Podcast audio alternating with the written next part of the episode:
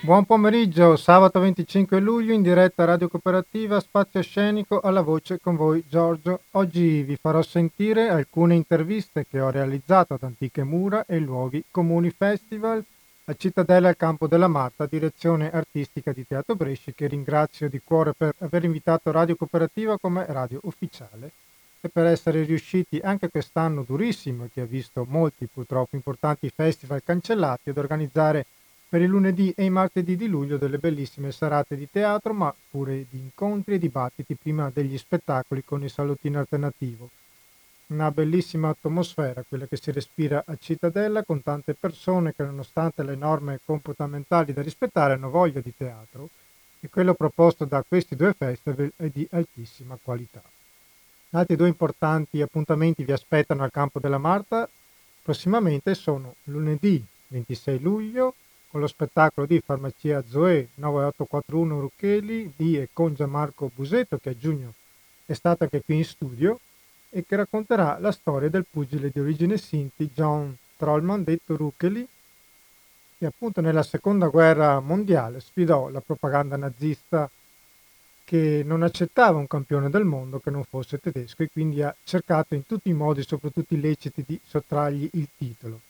Una grandissima storia di coraggio e amore per la vita, e che ci ricorda l'importanza della memoria storica per un passato che in molti fatti razzisti di oggi si fa anche risentire.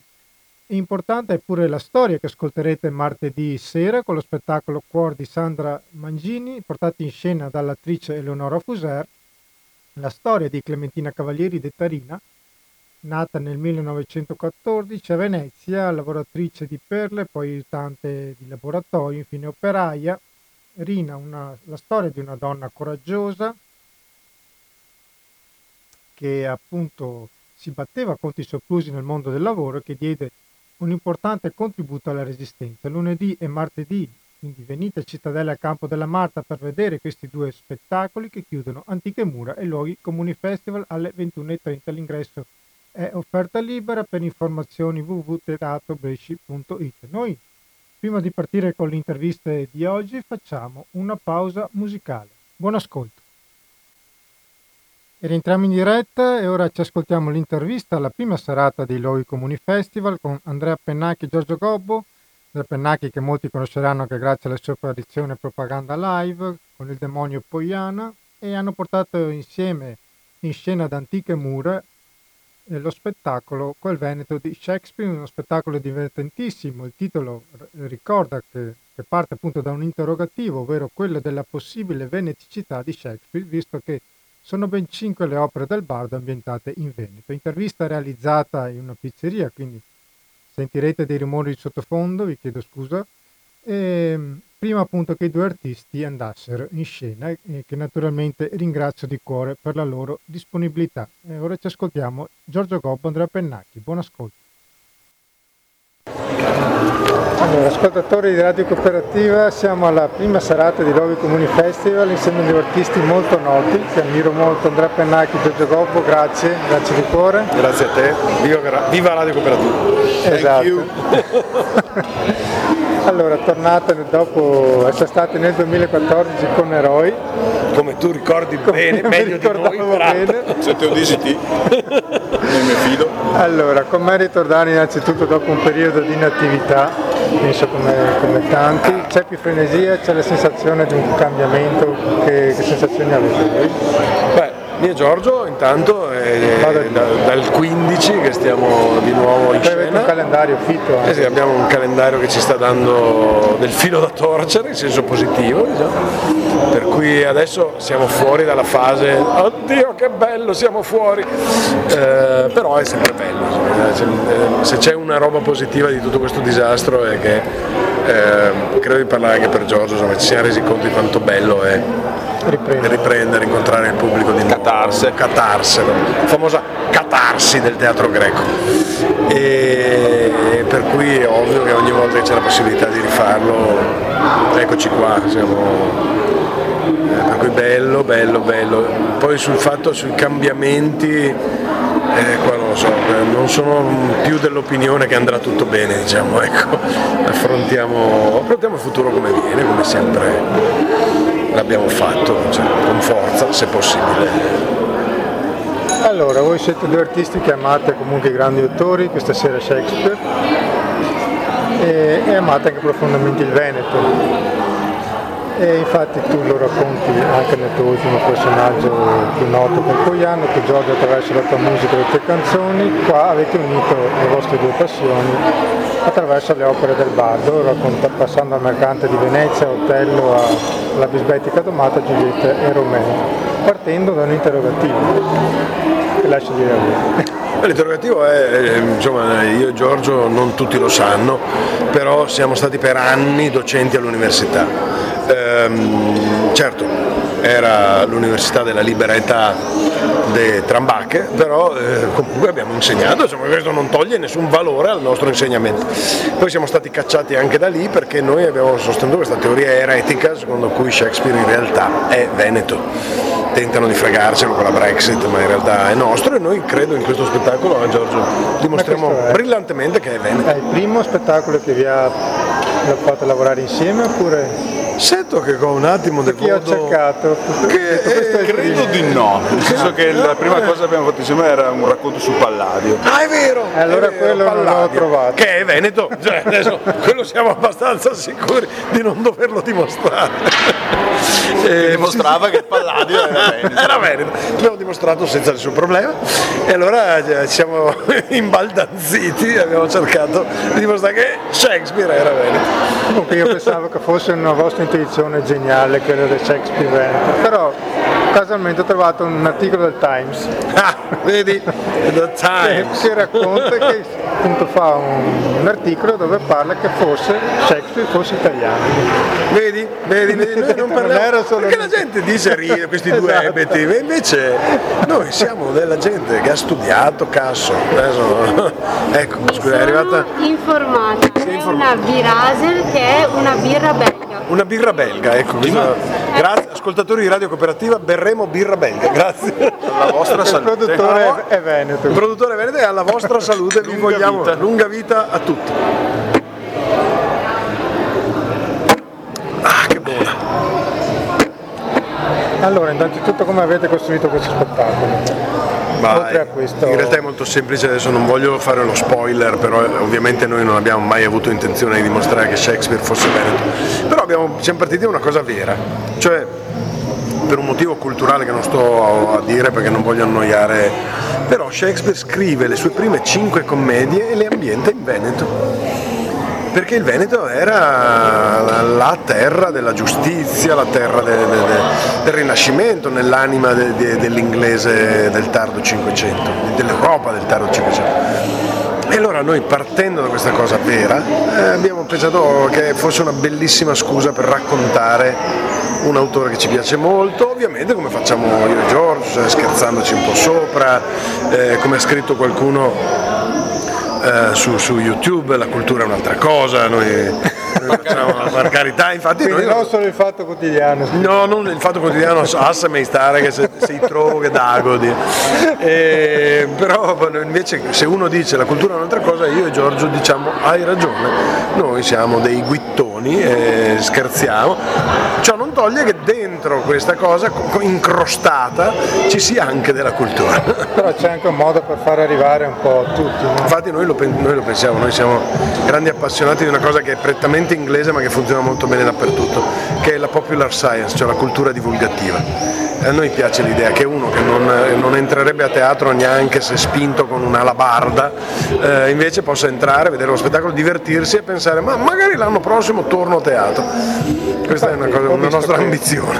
Che il Veneto e la comicità sono due costanti presenti un po' in tutti i vostri lavori.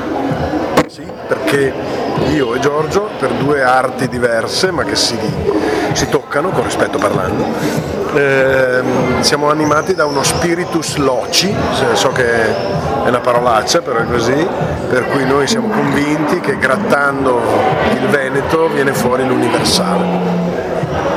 L'ho detta bene, maestro? Tu confermi? Guarda, mi viene da piangere. È così. Di recente avete fatto due puntate su Omero, Omero non piange mai, raccontando l'Ilia dell'Odissea per lo stabile del Veneto, che è visibile su YouTube. Io l'ho visto, sono stupendi, vi faccio i complimenti. L'ho trovato geniale non solo eh, il racconto e la musica, ma anche le illustrazioni, che mi rendono tantissimo. Eh sì. Sì, perché beh, lì abbiamo avuto un'enorme fortuna, abbiamo trovato Vittorio Bustaffa, che è uno dei più grandi illustratori italiani, è un appassionato di cultura classica, un appassionato di qualsiasi tipo di cultura, per quello che sappiamo, che ci, spesso ci insegna un sacco di cose. E... Ed è, siamo così fortunati che godiamo della sua stima. Per cui anche quando gli proponiamo delle robe deliranti come facci delle tavole sull'Odissea per domani, e lui dice ah va bene, fa. E comunque lui ha una, un archivio diciamo già pronto di, di, di immagini classiche su cui può lavorare senza nessun problema. Anche con la mitologia è una esatto, passione. Esatto, ha una passione. Infatti noi spessissimo, la parte migliore degli spettacoli, perché con, con Vittorio abbiamo lavorato spesso anche a andare in scena con lui che disegnava mentre raccontavamo, e la parte migliore dello spettacolo, dopo ovviamente lo stare col pubblico che è sempre bellissimo, è stare a tavola con Vittorio a parlare degli argomenti più disparati. Di, di, di, sulla, di, generalmente hanno a che fare con la mitologia, perché abbiamo quel tipo di perversione là. Attualmente siete in tournée spesso con, sì. con il tuo ultimo libro, per cui è nato sì. uno spettacolo. Sì. sì, abbiamo fatto una cosa commovente a, a Padova, abbiamo presentato il libro, Giorgio è venuto eh, da amico, e Poiana eh, e i suoi fratelli, Poiana e i suoi fratelli della People Pub, eh, ed è stato molto bello, molto bello. Eh, abbiamo ribadito un concetto che io continuo a ribadire sempre, è un libro che registra delle esperienze fatte, per cui parte fondamentale del libro parte è ovviamente la, la, l'andare in televisione, tutti i monologhi di Poiana, però in realtà ci sono anche tutta, metà del, buona del libro è dedicata agli spettacoli che io e Giorgio portiamo in giro, e una parte secondo me bellissima del libro è che, che hanno accettato quelli delle, della casa editrice di, di Pippo Civati, è quella di fare una playlist su Spotify che si intitola Rock de Tanco, in cui ovviamente il maestro Gobbo fa la parte del leone, perché eh, ma l'incontro eh... con Civati, che è uno dei rari politici che ammiro, sì, sì, sì, sì, sì. È uno dei pochi a sinistra che infatti si è ritirato, no, e fa, fa l'editore. Ah ok, cioè, ha smesso proprio. No, noi continuiamo a dirglielo, io continuo a dirglielo ogni volta che lo vedo, mi devoto dal due al tre per cento, forse non ha senso. Esatto, però sì sì, lui è una bella persona, ma è stato proprio, ha, ha visto i pezzi di Poiana e mi ha telefonato, è stato carinissimo.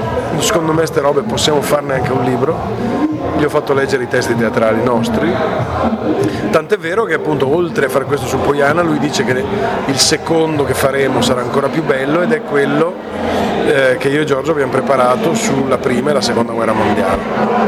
È probabile che non, è, non avendo il traino della televisione venderà meno di, di, di, di Poiana, però noi siamo molto felici di, di poter... C'è la televisione, diciamo noi. Esatto, ma c'è Radio Cooperativa, comunque cazzo. Esatto. Abbiamo in mano i media. Singolarmente state facendo qualcosa, tu Giorgio stai scrivendo pezzi nuovi o ancora? Beh, l'album non è uscito da tantissimo. Sì, sì, l'album è dell'anno scorso. È l'etere dell'estate. Mm. E adesso sto preparando piano piano il proseguio e nel frattempo mi dedico ai concerti. Grazie. Oltre naturalmente agli spettacoli con Andrea. Venerdì insomma, sarò a Pedescala, se tutto va bene, venerdì dieci luglio, e poi insomma l'estate eh, mi vedrà insomma, in giro Paimonti, valli, esatto. Pianure. Perché io e te abbiamo una passione, oltre al nome comune, abbiamo anche una passione comune che è la montagna. Tu con la chitarra, io con la mountain bike. Comunque la passione è la stessa. Grazie mille. E so che debutterai, Andrea, con uno spettacolo che si intitola Stea, le disavventure di un viaggiatore dello spazio-tempo e della sua stella. Sì. A Padova. È uno spettacolo... C'è anche il grande Marco Gnacolini. Esatto, è uno spettacolo in cui io faccio l'attore e basta. Okay. Non scrivo, non mi sono occupato di musiche, non mi sono occupato di regia. Hai già lavorato con Marco? Sì, Marco è, oltre che un carissimo amico, è un ragazzo giovane che stimo tantissimo. Sì, è davvero un e sono molto genio. Felice che abbia accettato di scrivere questa cosa con noi, con l'I N A F.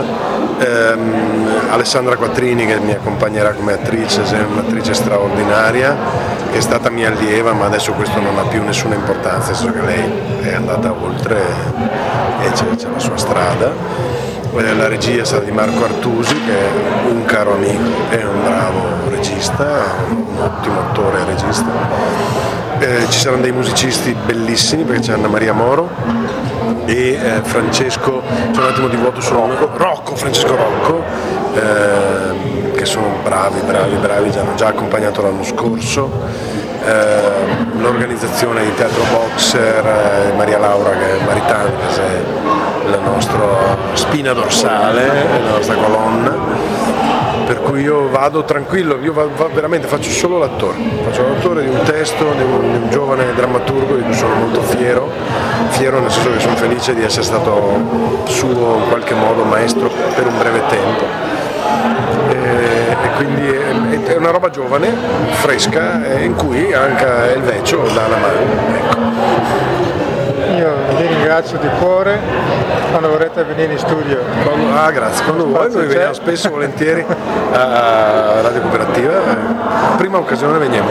E bocca al lupo questa sera. Viva il lupo, e adesso mangiamo!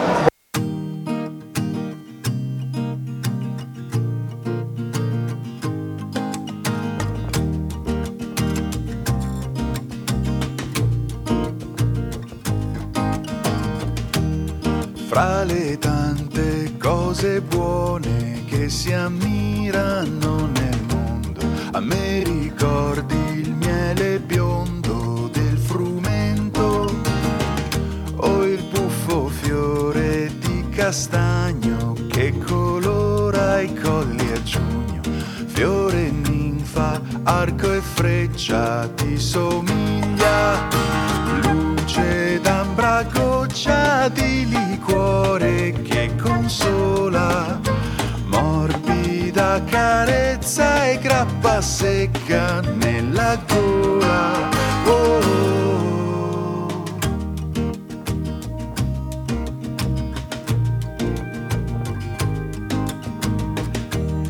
Porti in dote il canto antico della fine dell'inverno, quando resti in su al tramonto, giovane fanciulla un po' selvatica e un po' urbana, luna nuova, mani in tasca e gomma americana. Oh, oh, oh. Qualcosa di dolce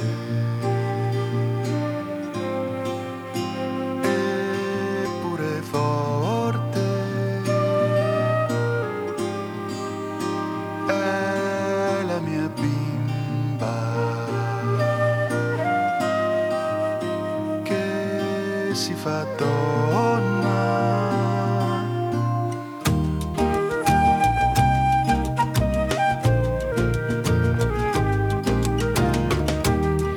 Hai dell'acqua la risata, hai l'argento del ruscello che scorrendo desse lodi a ciò che muta, giovane fanciulla un po' selvatica, un po' urbana, luna nuova, mani in tasca e gomma americana.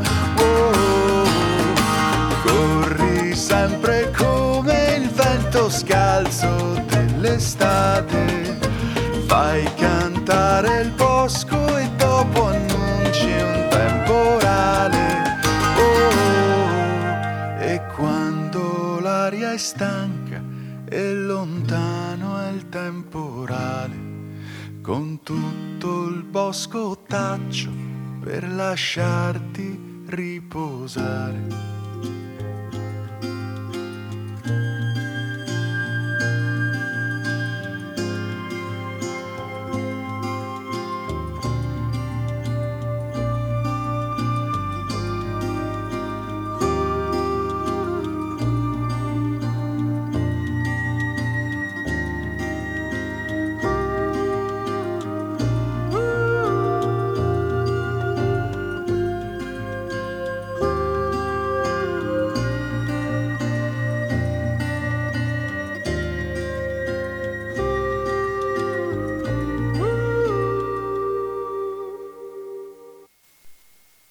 E questo era Miele biondo del frumento di Giorgio Gobbo. E ora passiamo alla seconda intervista di oggi, registrata alla seconda serata di Antiche Mura Teatro Festival, uno spettacolo che racconta di una realtà che molte famiglie e molti genitori vivono. Lo spettacolo si intitola Zigulì, interpretato dal bravissimo Francesco Colella, che è un dialogo intimo tra un padre e un figlio che non è presente in scena, ma che ci arriva grazie al testo dello spettacolo e al talento enorme di Francesco.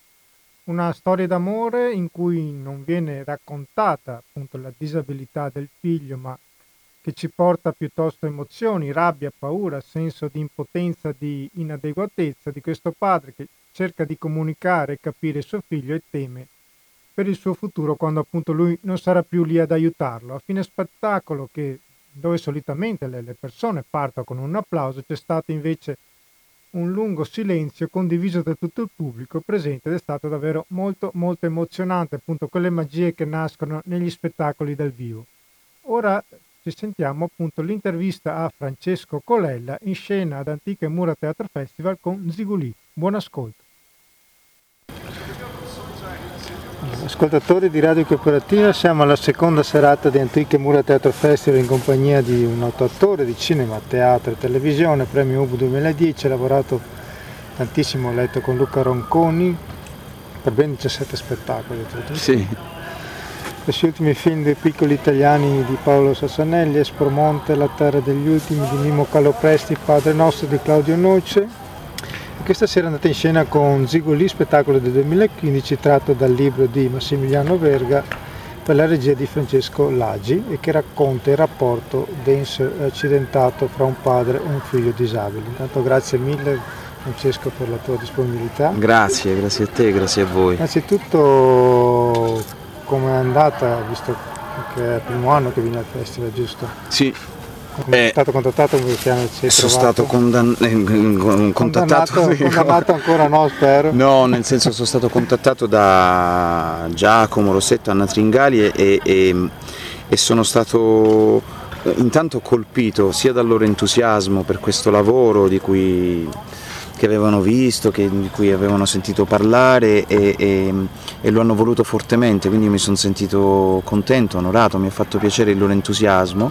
È stato, be- scusa, è stato bellissimo anche il silenzio finale, c'erano la, le persone proprio... Eh sì, succede... Un'espressione, un'espressione incredibile da, da vedere. Succede con questo spettacolo perché è una storia, sì, insomma, abbastanza forte, abbastanza toccante. Anche che male per chi non ha un'esperienza diretta comunque. Stato... Ma sai, questa è una metafora estrema di paternità. Alla fine questo figlio nella sua disabilità rappresenta un mistero e, e questo padre cerca di, di penetrare questo mistero.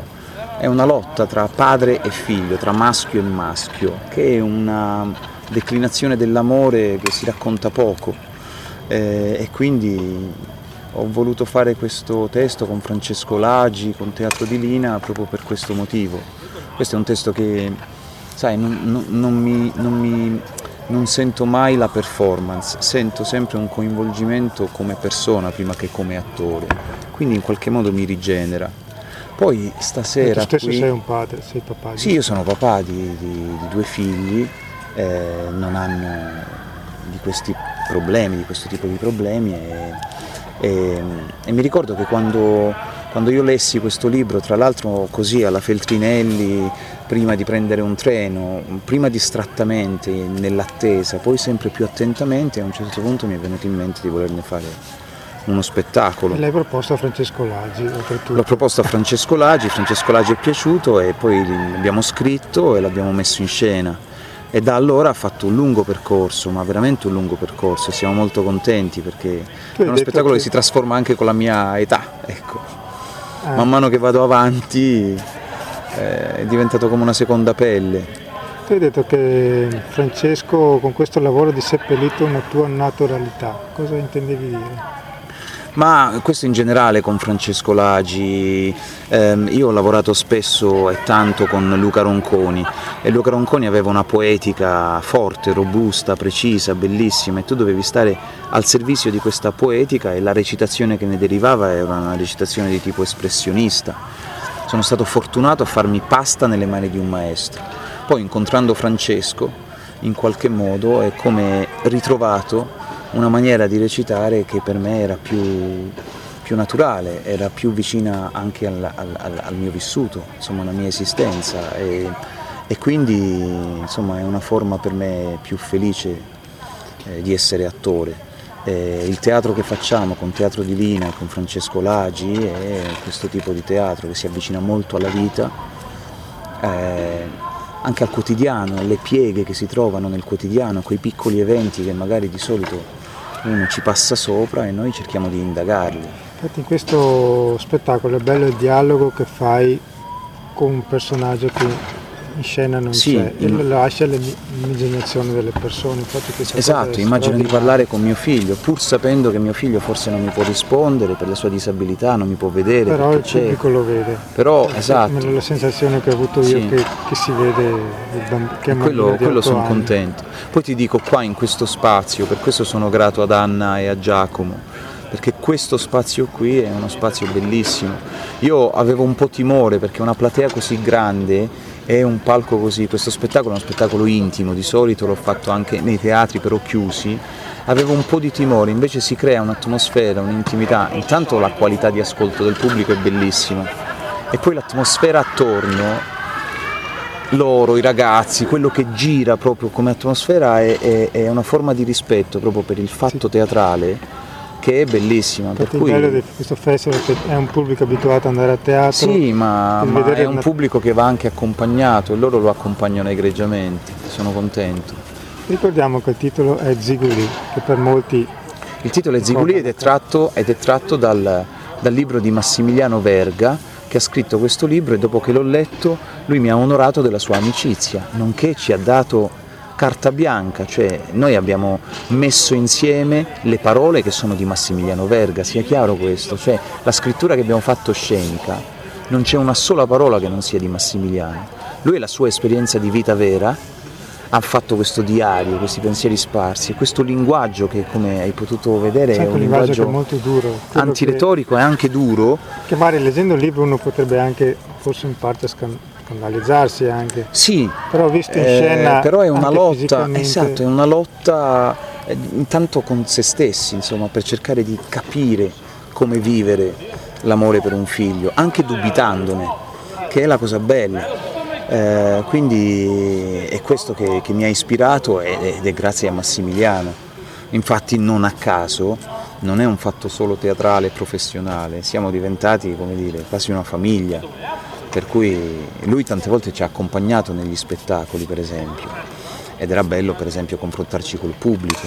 Hai avuto con un pubblico che, ha, che affronta questo tipo di problemi con cui sì, hai parlato? Sì, e a me mi è sempre piaciuto e ho sempre desiderato che il pubblico che avesse dei figli con questo tipo di problemi fosse mescolato al pubblico che non li avesse, perché questa deve essere un'esperienza comune. Non si possono fare gli spettacoli specializzati per la disabilità, è proprio questo l'atto di civiltà, di comprensione e di amore, cioè riuscire a capire come ci può essere una condivisione vera, profonda. E la forza del teatro è proprio questa, perché tu sottolineavi il teatro in streaming che non ha appunto la forza del, sì, del teatro. Sì, ma no, ma certo, ma è quello, è una comunione tra scena e pubblico. Ok, e tu hai un sito dove si possono vedere i tuoi lavori oppure dove... Ma guarda... Eh, io ci sono non... altre date? No, un sito fare... mio non ce l'ho, poi ci sono i lavori che usciranno perché adesso ho fatto una serie televisiva, insomma ho fatto dei film, adesso c'erano dei spettacoli, però c'è una cosa che io ho fatto, con il lockdown mi sono dedicato creativamente a fare dei video, che sono dei video nei quali ho esercitato la mia creatività in una maniera spostata, li ho messi sul web, su YouTube. Sono dei personaggi o delle riflessioni, da attore ovviamente, quindi non da pontificatore, quelli mi divertono molto e quelli per esempio hanno una loro discreta diffusione, ma mi fa piacere. Prima di iniziare ho visto che hai lanciato un video sul problema dei lavoratori dello spettacolo. Sì, è, è stata soprattutto una, una mossa del, del, del, del, del tecnico che lavora con noi, nel senso che lui aveva questo testo, ma io nello stesso tempo ovviamente ho partecipato a, a tutte le discussioni, istanze rispetto ai lavoratori dello spettacolo e a quello che sta accadendo. È esattamente quanto hai ascoltato. Stia cambiando, c'è stato molto rumore in questo periodo di pandemia, cioè sì. Siete fatti molto sentire. Credi che finalmente qualcosa si stia muovendo? No, credo ah. di no. E credo che a maggior ragione dobbiamo continuare a portare la nostra voce. Ci sono anche delle falle comunque che c'erano già nel vostro... Sì, forse... sì, ma infatti il problema non è il coronavirus. Il coronavirus ha aggravato ah, questo stato di cose, cose che... e le ha messe allo scoperto, ma le problematiche c'erano. Non riguardano soltanto il governo dei ministri che possono passare, ma riguardano anche il governo all'interno delle istituzioni teatrali e culturali. Per esempio, eh... ci sono molti attori noti e il pubblico tende a vedere la professione dell'attore come una professione di persone privilegiate, esatto. ma non può sapere cosa c'è dietro, cosa c'è dietro perché non ci sono solo degli attori noti e gli attori meno noti non sono degli attori eh, o più sfortunati o che in qualche modo sono meno capaci. Esiste tutto un mondo dell'arte che non ha a che fare solo con la televisione, esatto. o col cinema, ha a che fare con il teatro. E comunque fare... tu già la, sei diciamo, uno che lavora anche in televisione. Io lavoro anche in televisione. Magari riesci anche a de... sì. mancanza del teatro, riesci comunque a lavorare. Riesco a altrove. Coprire con quel lavoro, ma da questo punto di vista io, la mia voce semmai serve per cercare di, di, di, di amplificare la voce di qualcuno che in questo momento ha vergogna a mostrarsi, ma ha vergogna a mostrarsi perché la povertà portava a disperazione e a vergogna, ed esiste uno stato di povertà vero di tanta gente che non sa che futuro avrà, e questa cosa è fondamentale saperla.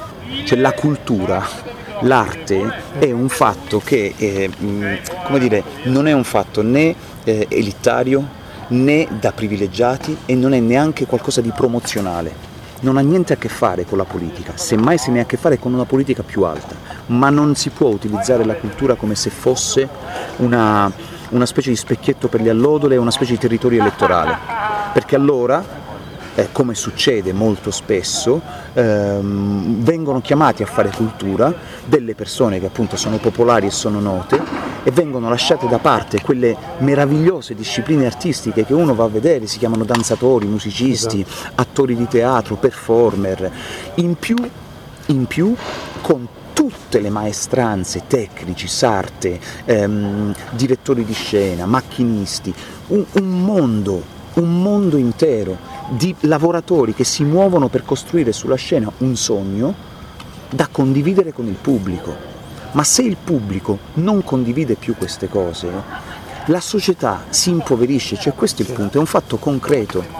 Cioè le coscienze hanno bisogno dell'arte e della cultura per rendersi critiche, perché è molto, è, è molto facile che uno spirito si addormenti senza che se ne accorga. Sì.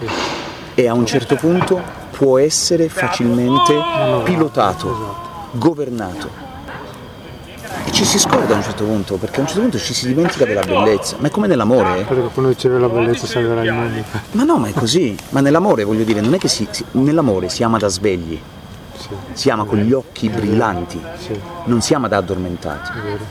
Perché se no, se si è addormentati ci si sente non corrisposti e si diventa aggressivi, vigliacchi, ehm, gente, come succede spesso, no?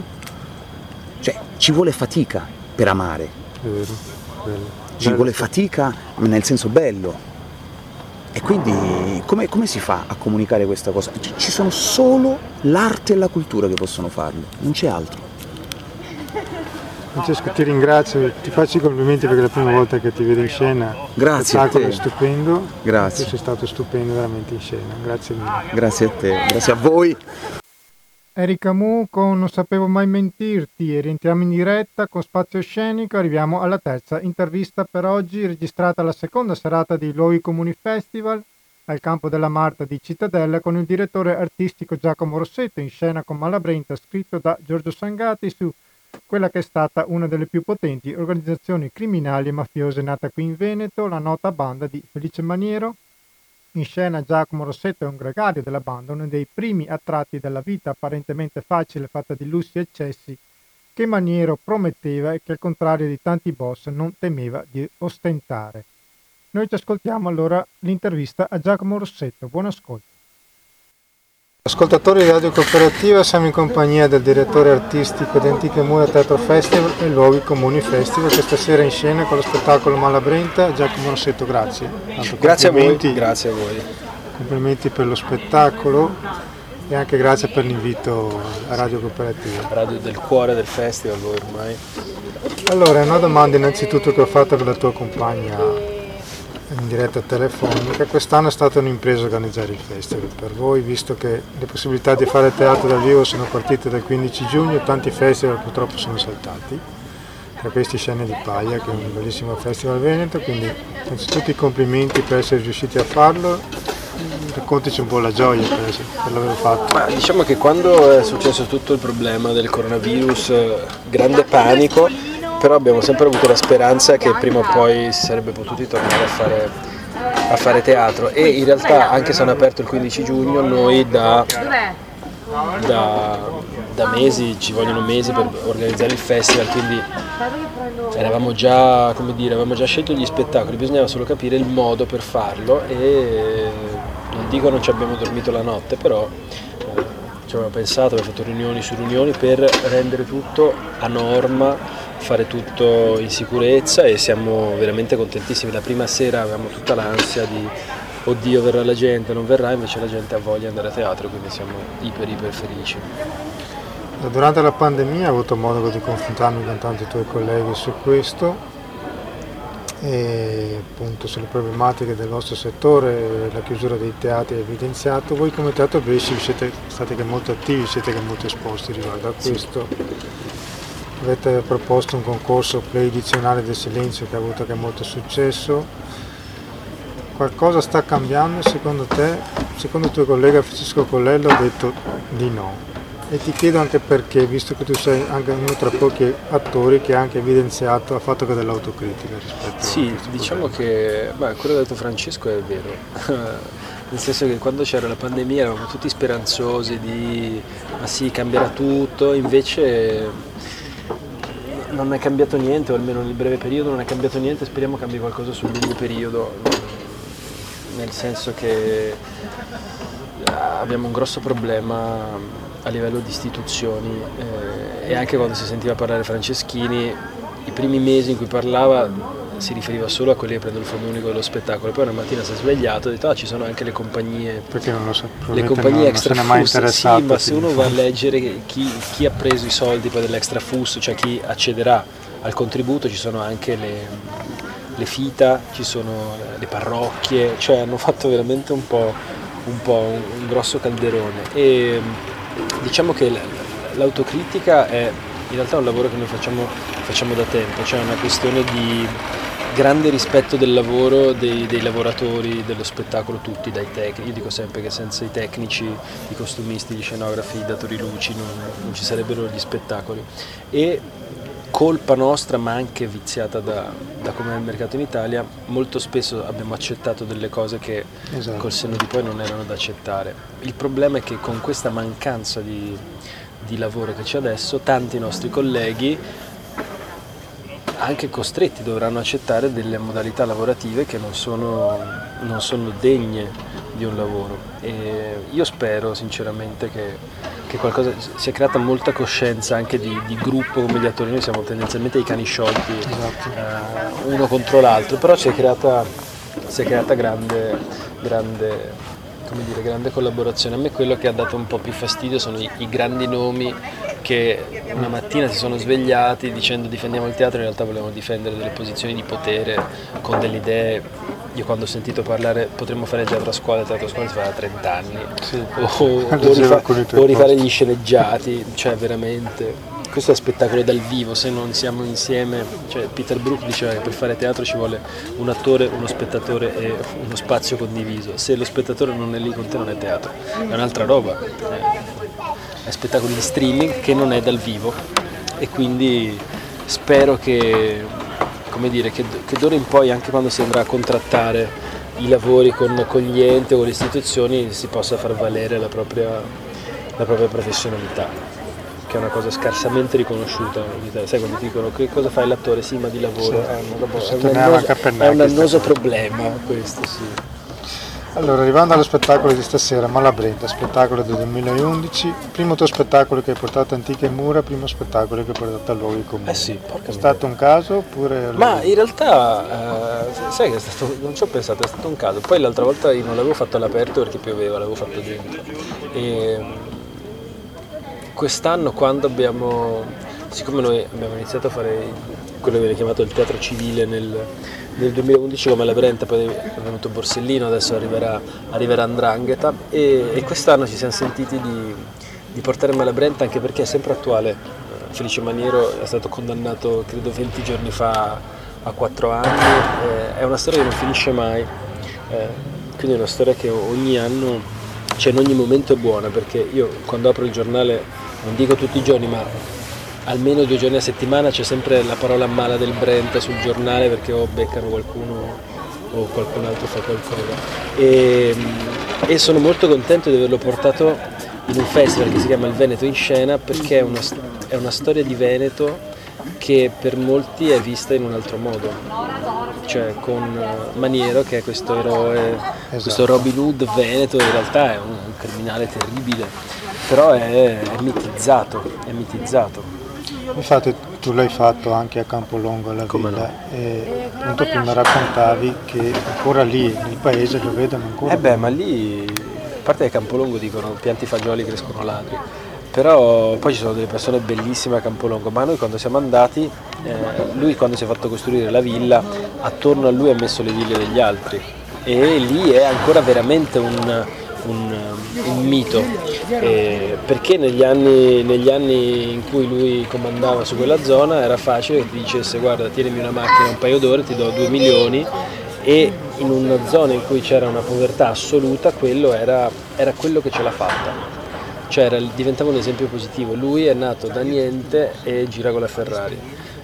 Poi non si potevano il problema di come avesse preso la Ferrari, però aveva quello status symbol là e, e c'è tantissima fascinazione. Io quando l'ho fatto a Sant'Angelo di Pieve di Sacco, ho parlato col sindaco, visto che a Sant'Angelo di Pieve c'è Sorgato, che era un sodale di Maniero, lui era molto preoccupato del fatto che uscito Sorgato ci fosse veramente questa fascinazione nei ragazzi di sedici diciassette anni che si accodano a questo personaggio e lì è un problema...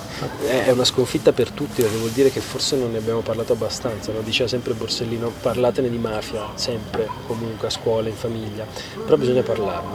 Eh, quando tu molli un po' il freno, lì arrivano perché sono più furbi e quindi sì, è, è importante fare questi spettacoli. Infatti, prima di te c'era Don Telatin, giusto? Grande. Che sottolineava come i ragazzini nel telefono avessero la foto di Maniero. Certo, ma ci sono i gruppi di Facebook Maniero, eh, o tanti che dicono ah se, eh, se ci fossi tu sarebbe fantastico, io lo dico nello spettacolo a un certo punto che la, la vulgata comune in quel periodo era meglio Maniero che il governo, no? Tanti ruba tutti, eh, perché sembrava che questa persona potesse in qualche modo eh, mantenere chi, chi gli era intorno, eh, facendo però delle cose, delle cose terribili. Io, noi abbiamo avuto il la piaga della, dell'eroina negli anni ottanta novanta era tutta roba portata a Maniero, non è che è arrivata con gli alieni e quindi non riesco, non riesco a capire, mi fa anche abbastanza incazzare questa cosa che noi veneti eh, consideriamo Maniero un mito.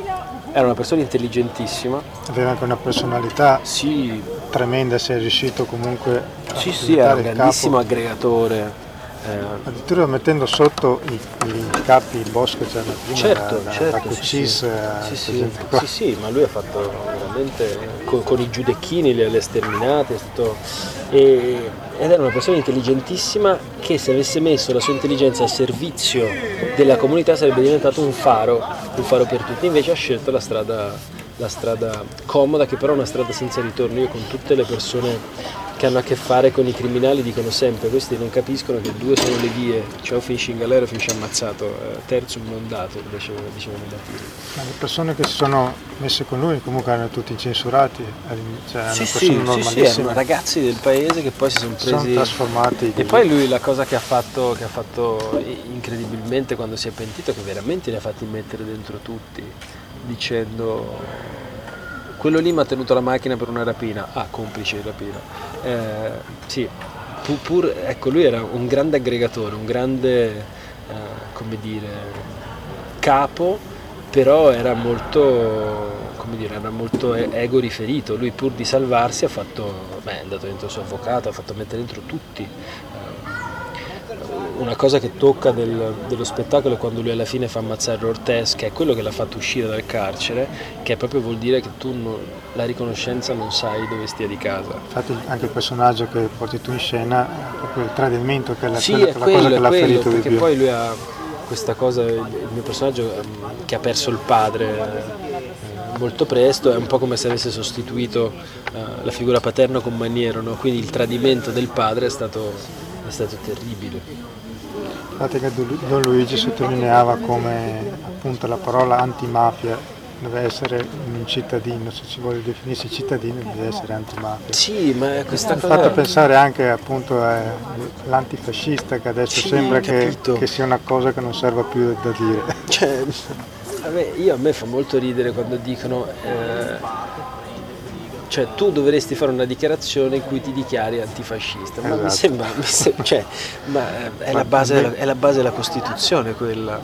Però eh. ogni venticinque aprile del Parlamento c'è già chi... No, ma va, cioè, ne abbiamo avuto, abbiamo avuto cose. Io mi ricordo c'era un parlamentare che si vestiva sempre con la camicia nera e il venticinque aprile si metteva quella bianca, come se fosse una carnevalata. Ed è... derby comunisti, fascisti. Ma sì, ma sì, è che, è che il problema è che noi non abbiamo, siamo un paese in cui non facciamo mai i conti col passato. Con la memoria. Mai, mai, mai, mai. La memoria è fondamentale. Io è, è il motivo per cui faccio Borsellino. Proprio una questione di memoria, perché un conto è fare il ricordo, attiene alla sfera personale, la memoria è una cosa universale che però va alimentata. Eh, e se tu non la alimenti poi ti dimentichi queste cose. Infatti, ma la Brenta... hai parlato appunto sì. di mafia, Borsellino comunque si parla di mafia, stai lavorando ad uno spettacolo sull'andrangheta, sì. è un tema comunque che ti appassiona. Sì, ma tantissimo, tantissimo. Poi quello dell'andrangheta è... io sono... Beh, poi l'hai scritto tu con Anna. Con Anna, soprattutto Anna, eh, che poi ha curato la regia. Eh, io mi sento calabrese d'adozione perché mia moglie è di origini calabresi, quindi per me la Calabria è la terra più bella del mondo. Eh, però è una terra che è lasciata in balia di se stessa. L'andrangheta, la cosa che mentre studiavamo, eh, l'andrangheta è stata riconosciuta mafia nel duemiladieci, cioè il reato di associazione mafiosa è dell'ottantadue, l'andrangheta è stata inserita tra le mafie nel duemiladieci e questi hanno fatto le peggio cose. Hanno ah indebitato cioè una, una regione. Quando tu hai una, l'azienda sanitaria regionale che è sciolta per mafia, come quella della Calabria, eh, o la mafia più ricca eh, d'Europa che governa la regione più povera d'Europa.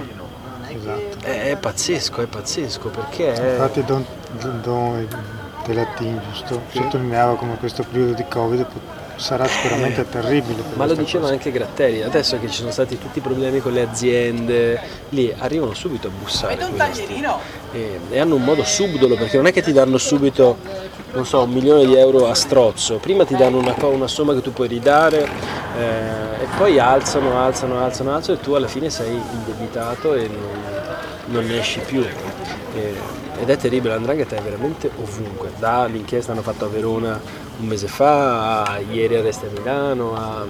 e poi è... a me ha, fatto, ha molto colpito quanto non si conosca l'andrangheta, cioè eh, c'è un personaggio pubblico che si chiama Silvia Provvedi, che faceva, ha fatto, non ho capito cosa, se degli, dei reality, roba così, che è diventata madre di, di sua figlia da poco, e questa figlia l'ha fatta con Giorgio De Stefano. Giorgio, i De Stefano sono, comandano la Reggio Calabria dall'Ottocento, no? E questi hanno, sono quelli che hanno importato la cocaina in Calabria, e questi dicevano, tutte le persone dicevano eh ma poverina, eh, o anche colleghe o colleghi in un'intervista dicevano ma no, noi crediamo nella giustizia, sicuramente uscirà. Ma ragazzi, se tu vai su Google e scrivi Giorgio De Stefano ti viene fuori esatto. chi è. Io non posso, è che noi conosciamo Totorina, conosciamo Provenzano, conosciamo, facciamo, conosciamo poco anche la Camorra, la conosciamo esatto. poco, ma l'andrangheta è proprio una roba sconosciuta, la loro bravura è che sono sconosciuti e la loro forza è non avere pentiti, perché lì sono tutti, mentre la mafia, o anche come era quella di Maniero, era un'azienda c'è il capo che poi stipendia, nell'andrangheta Landrina è famiglia di sangue, quindi se tu devi tradire eh, il tuo collega, okay, quello lì è tuo fratello, non esatto. lo vai a tradire, c'hanno pochissimi pentiti, quella è la loro forza. E poi si affondano in dei riti arcaici che sono affascinantissimi ma, ma pazzeschi. Questo debutterà il prossimo autunno? Questo debutta in autunno, sì, abbiamo fatto la prima parte di prove, poi tra l'altro parlavo ieri con un programmatore di Piemonte dal vivo perché siamo andati a aprirgli la stagione estiva a un borsellino, ha detto Madonna, avete fatto una sorta di All Star Game perché abbiamo uh, Tindaro Granata che ci ha fatto Premi Ubu, che ci ha dato delle suggestioni, abbiamo lavorato su dei personaggi, Francesco Colella che, che ci, presta, ci presta le voci, che è un altro Premio Ubu, uh, no, noi siamo, ci teniamo tantissimo a quel, a quel testo lì perché è una storia veramente poco conosciuta e poi abbiamo Sar- in caso sempre tu in scena? O... Sì, sì, sono io, sono io che faccio cinque personaggi. Eh, no, molto bello, molto bello. Ok, ho visto che avete un calendario, siete ripartiti ma bene. Sì, ma sì, ma perché uh, ovviamente quando, quando hanno riaperto i comuni, hanno riaperto i teatri, si, si è trovato una sorta di vuoto, ho detto, oh, cavolo, possiamo programmare, programmiamo. E quindi... Che voi siete solito uno... Sì, sì, beh, adesso gli spettacoli a più attori è impossibile farli esatto. perché c'è il distanziamento, quindi vanno, cioè, snaturi un lavoro e... Ecco, la Giulia noi potremmo farla, però ah. già gli innamorati o Berretto Sonagli come fai a farla? Esatto, no? Poi, no, ma perché sono...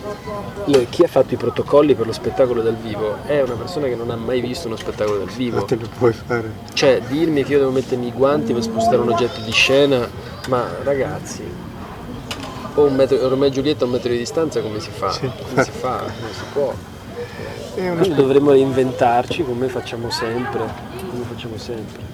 Lo spettacolo che ho visto che è un bel po' di date che dovevo vedere sabato è La valigia della terra. Eh, allora, quello è proprio lo spettacolo estivo per eccellenza. Cioè sono io, due musicisti bravissimi, che sono Emanuele Briani e Giacomo Cleva, che tra l'altro fanno una versione di Salt and Swing dei Dire Straits che è meglio l'originale. E, e quella è, una car- è proprio la valigia che tutti noi attori racconti abbiamo. Il tuo lavoro. Sì, che tutti Com'è? Noi attori abbiamo, quindi i pezzi di cui ci siamo innamorati di più in carriera e fa, fa ridere, poi fa un sacco di cose. Perché hai detto recita il comico vietato e debut di cuore? Perché fa, ver- fa talmente tanto ridere, a me è successo una volta che... Io ho visto un po' di nomi che... Sì, sì, sì, c'è Paolini, c'è Belli, una volta eravamo a... per la dicitura, l'abbiamo aggiunta dopo una replica che abbiamo fatto credo a Portogruaro, perché c'era una signora in prima fila che ha riso talmente tanto che io avevo paura che le prendesse un coccolone a un certo punto e quindi poi ho aggiunto, stavo ho detto magari capiscono, non so, i cardiopatici di non venire a vedere lo spettacolo. Farà anche dei pezzi allora di vari attori? O come sì, le... sì, sì, okay. sì, sì, poi ci sono dei pezzi sangati, poi c'è molta musica e ha una, ha una durata variabile con lo spettacolo dall'ora e venti alle due ore. Eh, C'è una scaletta molto fluida, eh, quindi no, è proprio, proprio un sacco, proprio un sacco divertire. Sì. sì, è molto. Io non, credo, non perdo un chilo, però sei sette etti li perdo ogni replica. Eh, adesso ce n'ho otto credo di queste fino a, fino a, fine agosto, fino a primi di agosto. Eh, così sono pronto alla prova costume. Ok, grazie di grazie cuore, mille a voi. Complimenti. Grazie mille Giorgio, grazie a tutti gli amici di Radio. Buona fortuna. Grazie, grazie, grazie mille. E rientriamo in diretta velocissimi per il finale di Spazio Scenico. Ringrazio di cuore Giacomo Rossetto, Andrea Pennacchi, Giorgio Gobbo e Francesco Colella per la loro disponibilità. Vi ricordo gli ultimi due appuntamenti di Antiche Mura e Luoghi Comuni Festival di lunedì ventisei luglio e martedì ventisette luglio con nove otto quattro uno Rukeli, con Gianmarco Busetto e Cuor con Eleonora Fuser. Vi ricordo stasera lo spettacolo Pomopeno Pomopero di Melvero al Barco Teatro qui a Padova, Vittorio Veneto la rassegna Nove Arti, mentre a Stramare nel Festival La Giusta Distanza di Mirko Artuso verrà proiettato il bellissimo film Effetto Domino e tra gli attori appunto Maria Roveran che è anche l'autrice della canzone Non farti vedere, con cui vi saluto in ogni puntata. Allora io vi ringrazio di cuore per essere stati all'ascolto e buon proseguimento con Radio Cooperativa e ora Non farti vedere. Grazie a tutti, alla prossima.